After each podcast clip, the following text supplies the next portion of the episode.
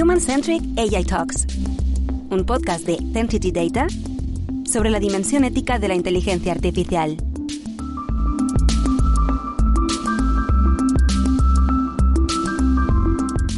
Buenos días, damos la bienvenida a un nuevo capítulo de nuestra serie Human Centric AI de Entity Data.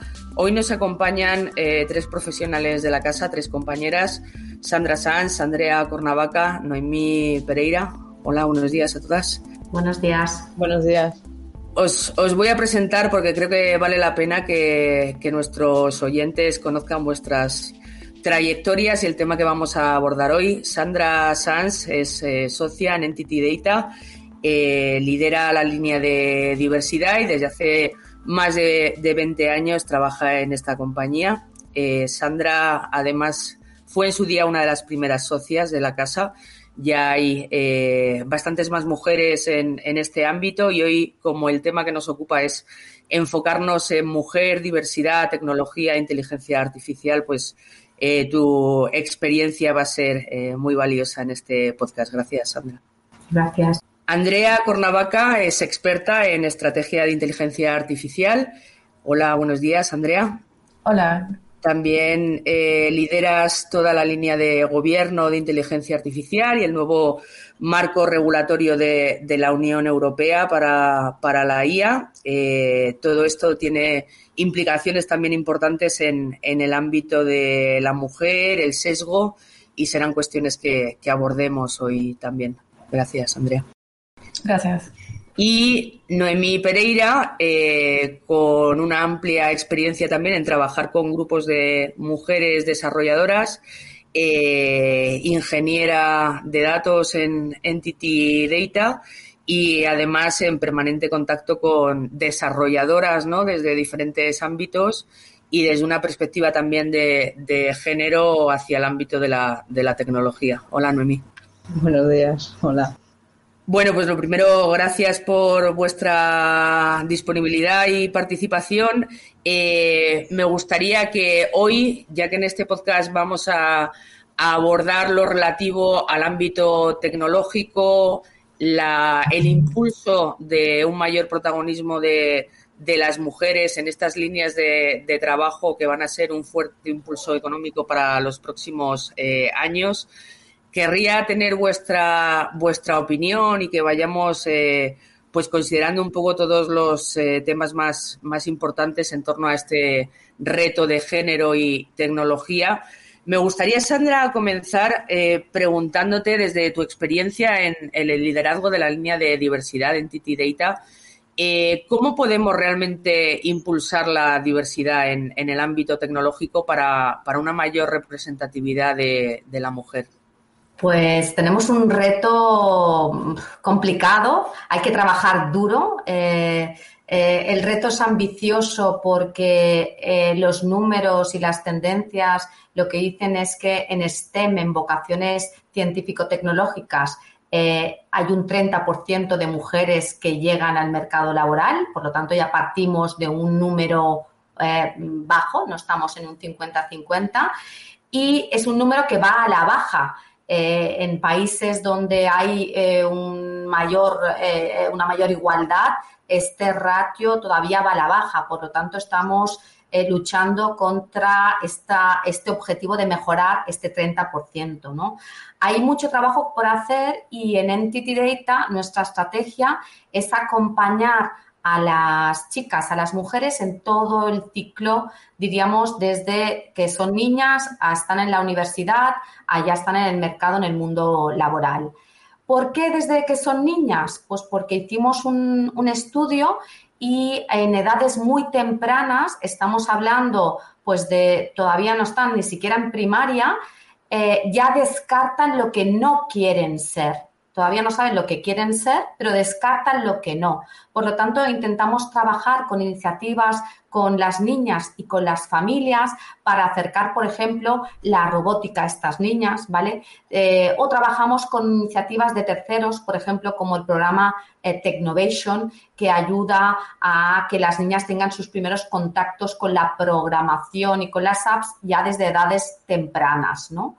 Luego, con las universidades, estas universitarias que sí que ya han decidido eh, una carrera eh, STEM, trabajamos para que luego su incorporación al mundo laboral sea también dar continuidad, ¿no? A seguir trabajando con tecnología y hacemos mentoring de, estas, de estas chicas que están en la, en la universidad, ¿no? Y una vez ya están en el mercado laboral, ya las acompañamos en su trayectoria para que lleguen a lo más alto en la carrera como directivas. Y allí participamos, por ejemplo, en iniciativas externas como es el Promociona, o también en iniciativas internas como es el Woman Together, dándoles formación y acompañamiento para que puedan llegar a los cargos más altos. En el caso, por ejemplo, de Entity Data, a ser socia o eh, directora ejecutiva. ¿no?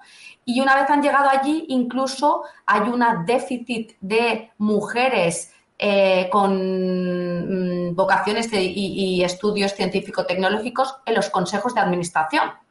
Y allí también estamos trabajando con formación, con cursos como el que hacemos de directivo a consejero, para que estas mujeres, nosotras, lleguemos y podamos llegar también a estar en los consejos de administración y desde allí, pues eh, intentar también seguir contribuyendo a que la rueda gire en favor de que haya más mujeres en, el ámbito de, la tecnología.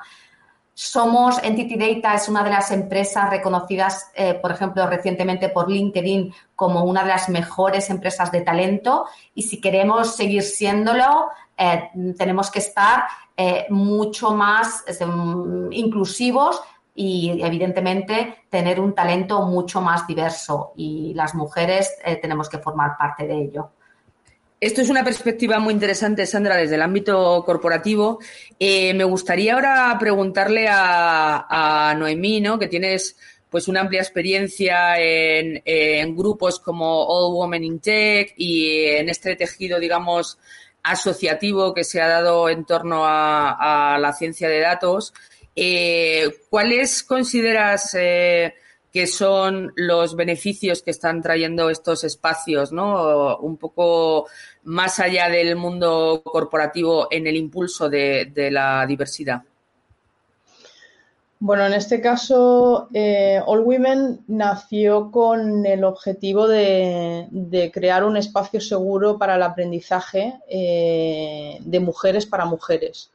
Básicamente porque normalmente las mujeres cuando, cuando están en un, en un entorno, digamos, que no controlan o, que está muy copado, digamos, por una mayoría masculina, pues tienen como una tendencia a la, retracción. Entonces, eh, claro, el problema además es que en este tipo de oficio, o sea, ya es bastante complicado entrar, o sea, me refiero en, lo que es programación o tecnología en general, y realmente ya es bastante complicado como para tirarte piedras en tu propio tejado, de, estar pensando si eres lo suficientemente buena o si se te va a dar bien o, si te va a costar más o menos o si una pregunta que vayas a lanzar eh, puede ser tonta o no.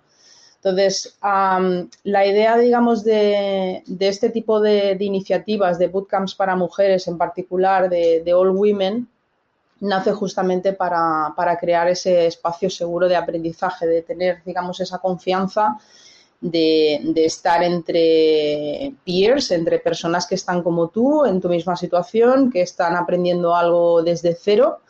O incluso, bueno, hay, hay veces que no, que no es así, hay veces que hay personas que tienen un conocimiento previo y, y sencillamente lo que están buscando es un complemento de formación.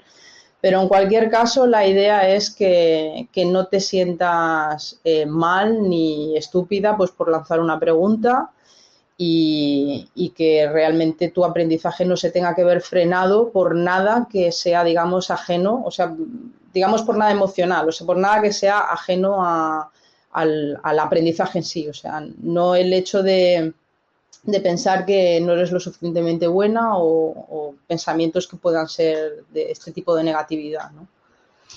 ¿Y qué tipo de perfil eh, académico y profesional de mujeres es el que forma parte de estos grupos? Hay de todo tipo, o sea, de hecho muchas vienen, por ejemplo, ya con una experiencia universitaria previa, Hay otras que, vienen, o sea, hay algunas que, por ejemplo, vienen ya de tecnología, muchas no. O sea, muchas eh, sencillamente se, en su momento querían estudiar una carrera de ingeniería y sencillamente no se atrevieron por alguna razón, por lo que fuera.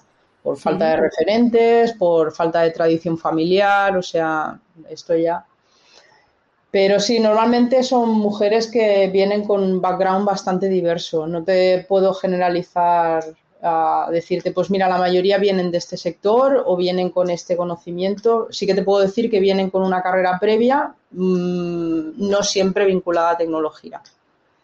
Esto me parece un punto interesante porque eh, sucede también la propia barrera psicológica ¿no? que pueden tener como comentaba Sandra, niñas, adolescentes, en todo ese proceso de, selección de carrera, una barrera en la que se puede considerar que si no se proviene de un background eh, técnico o de ciencias, queda, digamos, excluido ese ámbito de la ciencia de datos, eh, la inteligencia artificial, etcétera, ¿no? Y en ese sentido, eh, me gustaría preguntarle a Andrea, ¿no? Con una carrera profesional, eh, en tu caso, que en principio no es tecnológica y, yo creo una carrera exitosa que estás desarrollando en el ámbito de, la IA, eh, ¿cuáles crees que son las claves que recomendarías a, las mujeres que nos están escuchando y que quieren desarrollar su carrera y su formación en este ámbito?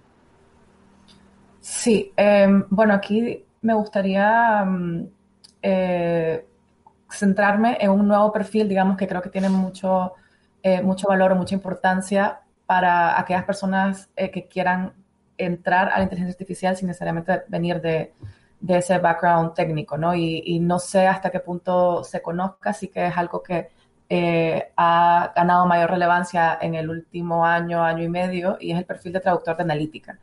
Y aquí este perfil requiere un importante conocimiento de negocio y una fluidez tecnológica. ¿no? O sea, a lo que responde este, este, este rol es em, cómo comunicar las necesidades del negocio a los equipos técnicos y viceversa, ¿no? a, los equipos de negocio. La verdad es que en la práctica em, sí se ve que hay una falta de entendimiento entre, entre ambos mundos, se ve una dificultad en, en la comunicación y esto finalmente eh, se traslada a proyectos eh, con poco éxito o impacto, ¿no? Y, entonces aquí es donde el traductor de analítica eh, o la traductora analítica, ¿no? en, este caso, puede realmente generar un, valor muy diferencial en, las compañías.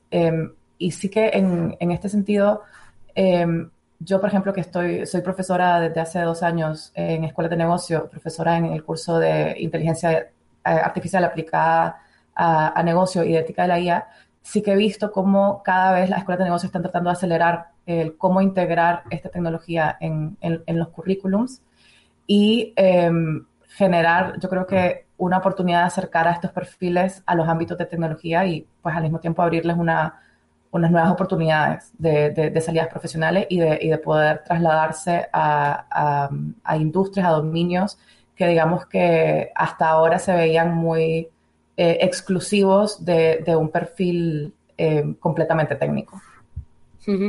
Y eh, haciendo un poco un giro a, la perspectiva que nos comparte, si ahora nos aproximamos a la mujer ya no como sujeto no activo participante de este desarrollo tecnológico, sino también como el objeto de análisis al que prestar atención en el desarrollo y proliferación de nuevos servicios de IA en los que pueden incurrir, eh, si no los vigilamos, eh, sesgos discriminatorios, eh, aspectos que fuera de control pueden generar digamos, un perjuicio al, conjunto de mujeres desde una perspectiva de, género. Como experta en, ética y regulación, eh, ¿Está mirando la IA hacia estas cuestiones de género en este momento? ¿Crees que va a haber un foco más importante en lo sucesivo? Bueno, sí, de, hecho creo que em, me iría un poquito más atrás, ¿no? Porque en este momento sí que se ha generado una madurez bastante importante en este ámbito. Eh, yo iría desde el 2018, por ejemplo, que fue un año eh, bastante clave en lo que respecta a la guía ética, em, ya la, Comisión Europea y, diferentes grupos internacionales apuntaban a la, criticidad de enfocarse en eh, el sesgo, la, la, equidad ¿no? y la explicabilidad también al mismo tiempo en el desarrollo responsable de la tecnología. ¿no? Y digamos que desde 2018 al día de hoy em, se han hecho muchísimos avances, no solamente al nivel tecnológico de cómo podríamos em, resolver, mitigar, digamos, el, el, problema del, del, sesgo, pero también a nivel em, pues, regulatorio eh, y normativo. ¿no? Y, aquí es donde el año pasado, pues, eh, la Comisión Europea publicó una propuesta de ley para la inteligencia artificial eh, llamado AI Act, que mm, dentro de uno de los requisitos que se está planteando es poder poner atención particularmente en la representatividad de los datos. Digamos que esta, esta es la manera en la que se traslada el cómo afrontar el sesgo desde, desde, la inteligencia artificial en el sentido de que se aborde, eh, por ejemplo, en el tema de género, eh, la inclusión, ¿no? Al, mismo impacto de la realidad que existe, que existe como podríamos decir un 50-50, a eh, los datos que sea que se utilicen en diferentes tipos de aplicaciones. Em, aparte de esto, aparte de este enfoque que tiene la, regulación, con especial atención, como, como decimos, al, sesgo, Em, sí que me, gustaría comentar que dentro de una de las líneas que, em, menciona la propuesta regulatoria es la generación de un, código de conducta para las empresas. Y en este código de conducta eh, voluntario, la Comisión Europea ya apunta a recomendarle a las, a las empresas de que eh, se suscriban a, eh, un, a generar equipos de desarrollo mucho más balanceados. Entonces, eh, en este sentido, pues la, la inclusividad toca pues muchos, muchos grupos diferentes, ¿no? La diversidad no solamente de género, como, como ya lo sabemos, pero sí que como primer pilar creo que es lo primero a lo que deberían de apuntar eh, las empresas y los equipos eh, de, desarrollo de inteligencia artificial, cómo incluir eh, a, mayor, una mayor proporción de mujeres en, el propio desarrollo. ¿no? Entonces, sí que me parece interesante que ya desde la regulación se está apuntando a cómo mm, dar un poco más de importancia a este tema. Sí, yo creo además en ese sentido en el que grupos de mujeres tengan representatividad a la hora de formar parte de la definición, desarrollo de todos estos eh, proyectos y que sean compliance con, ese marco eh, regulatorio. Sí que desde el propio centro de, excelencia de Entity Data y en el grupo eh, sin que esto sea autobombo para nuestros oyentes, eh, formamos parte, eh, pues las mujeres que estamos representadas hoy aquí. El propio análisis de sesgo en proyectos que puedan tener implicaciones para, para el género femenino debería ser un punto de, partida, ¿no? Y en este sentido, sí me gustaría preguntarte, Noemí, desde la aproximación más de desarrolladora, ¿no? De, tu expertise, ¿cómo, ¿cómo, garantizaría una experta en, inteligencia artificial eh, como tú que no exista discriminación en, en, la aplicación de esta tecnología, ¿no? O sea, ¿qué, ¿qué, diferentes técnicas incluso de mitigación de sesgo podemos aplicar o cómo consideras que debería proceder cualquier equipo de desarrollo para, evitar estos sesgos discriminatorios? A ver, en particular, eh, realmente, o sea, el, problema de la mitigación del sesgo, eh, lo, ideal es no llegar a él, realmente, o sea, es, es, la conciencia propiamente. De hecho, nosotros, por ejemplo, desde el Centro de Excelencia, hemos desarrollado algún proyecto, en particular para, para alguna entidad bancaria, que justamente en, esta, en este marco regulatorio que estaba comentando Andrea, lo que querían desarrollar es esa conciencia ah, por parte de los desarrolladores sobre el sesgo. Básicamente porque al final, eh, especialmente en las entidades bancarias, cada línea, digamos, de trabajo, que para nosotros al final es una fila, una matriz, en realidad representa una persona. Entonces, esto es lo primero de lo cual se tiene que tomar conciencia. Entonces, dicho esto, luego ya tienes a nivel técnico, tienes una serie de, tienes diferentes librerías. Ah, en concreto, por ejemplo, no sé, por dar un ejemplo, hay una librería que es bastante conocida, es AIF 360, que es de IBM, eh, en la cual se pueden implementar diferentes métricas de sesgo y luego hay diferentes estrategias de mitigación.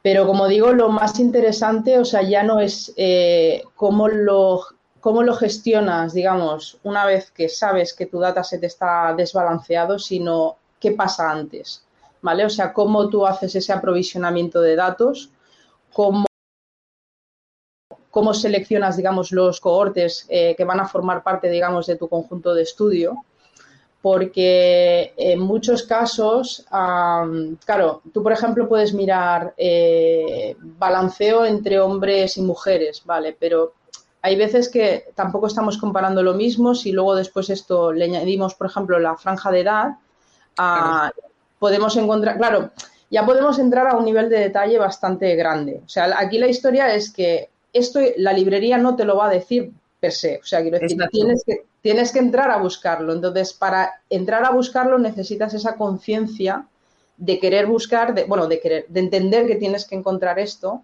Entonces, claro, eso es lo más interesante. En este caso, nosotros, por ejemplo, para esta entidad bancaria, que, bueno, en ese sentido, pues ellos la verdad es que estaban bastante, digamos, avanzados a, lo que suele ser la media.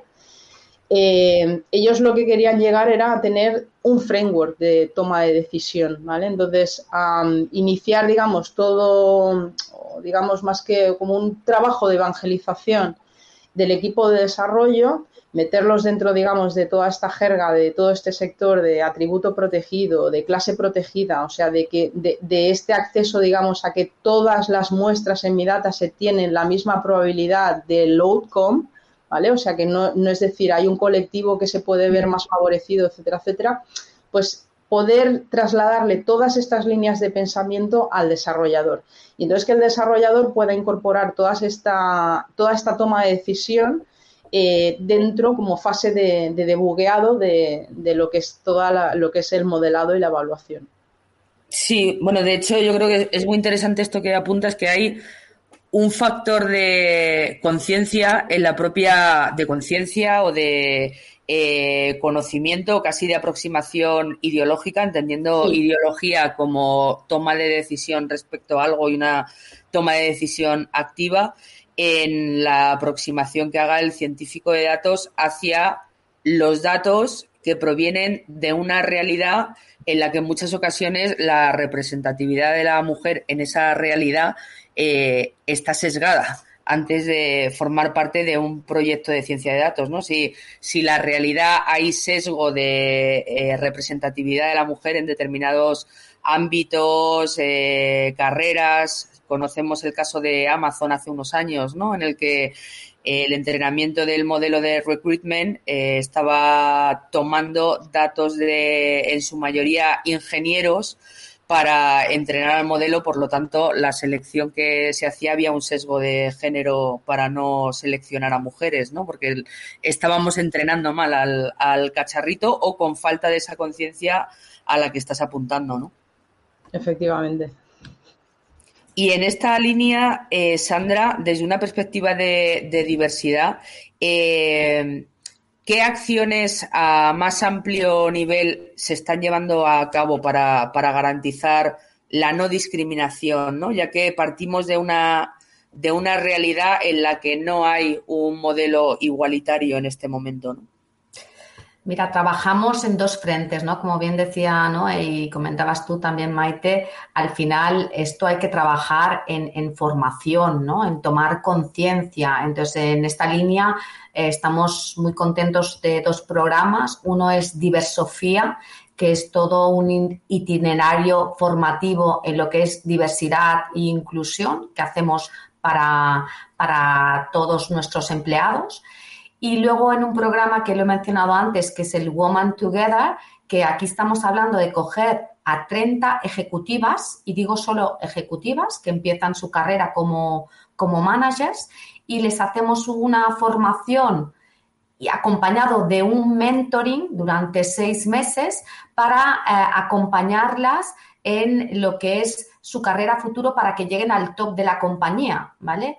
Aquí estamos incidiendo tanto en ellas, ¿vale? Como también en los mentores y mentoras, ¿no? Que eh, después de haber pasado por el programa reconocen que están aplicando un liderazgo más inclusivo en sus equipos y son más conscientes de los sesgos inconscientes que tienen. ¿no? Y otra acción importante son las acciones positivas que hacemos para mejorar en nuestros procesos también alrededor del talento. Por ejemplo, ah, hay un sesgo muy común que es que yo evalúo mejor a, las personas que se parecen a mí en la manera de liderar, en la manera de tomar decisiones y en cambio evalúo por experiencia a los que son diferentes. Es decir, a alguien que es diferente a mí le pido que ya haya hecho las cosas.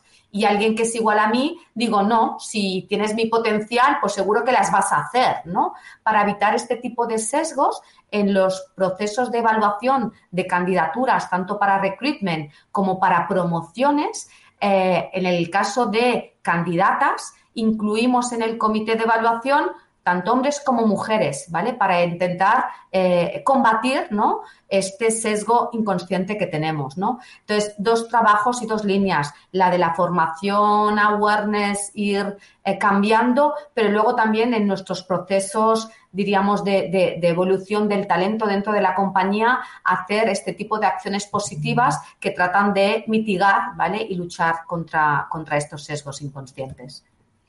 Muy bien, pues yo creo que con este mensaje de, futuro eh, y con agradeciéndoos el, espacio que hemos compartido hoy y, vuestro conocimiento sobre este tema, podemos cerrar la, sesión. Si os pediría a cada una eh, un titular ¿no? de eh, una, una clave para el desarrollo o el impulso del papel de la mujer en, la tecnología.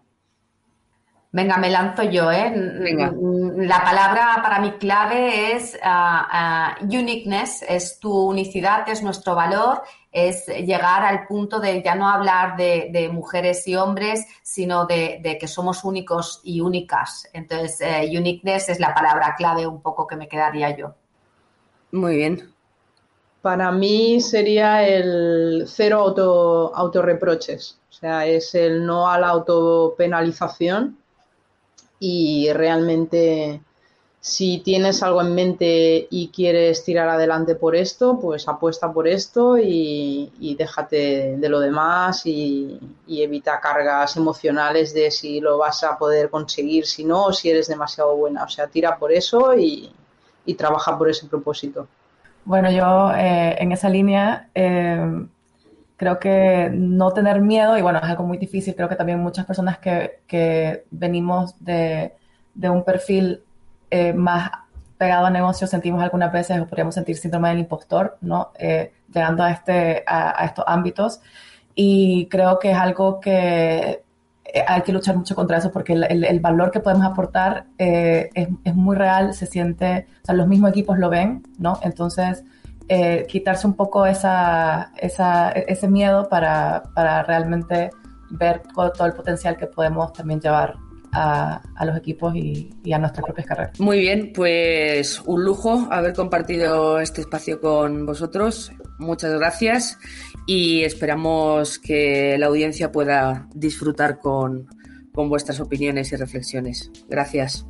Gracias, a ti, un placer. Gracias a ti. Hasta luego.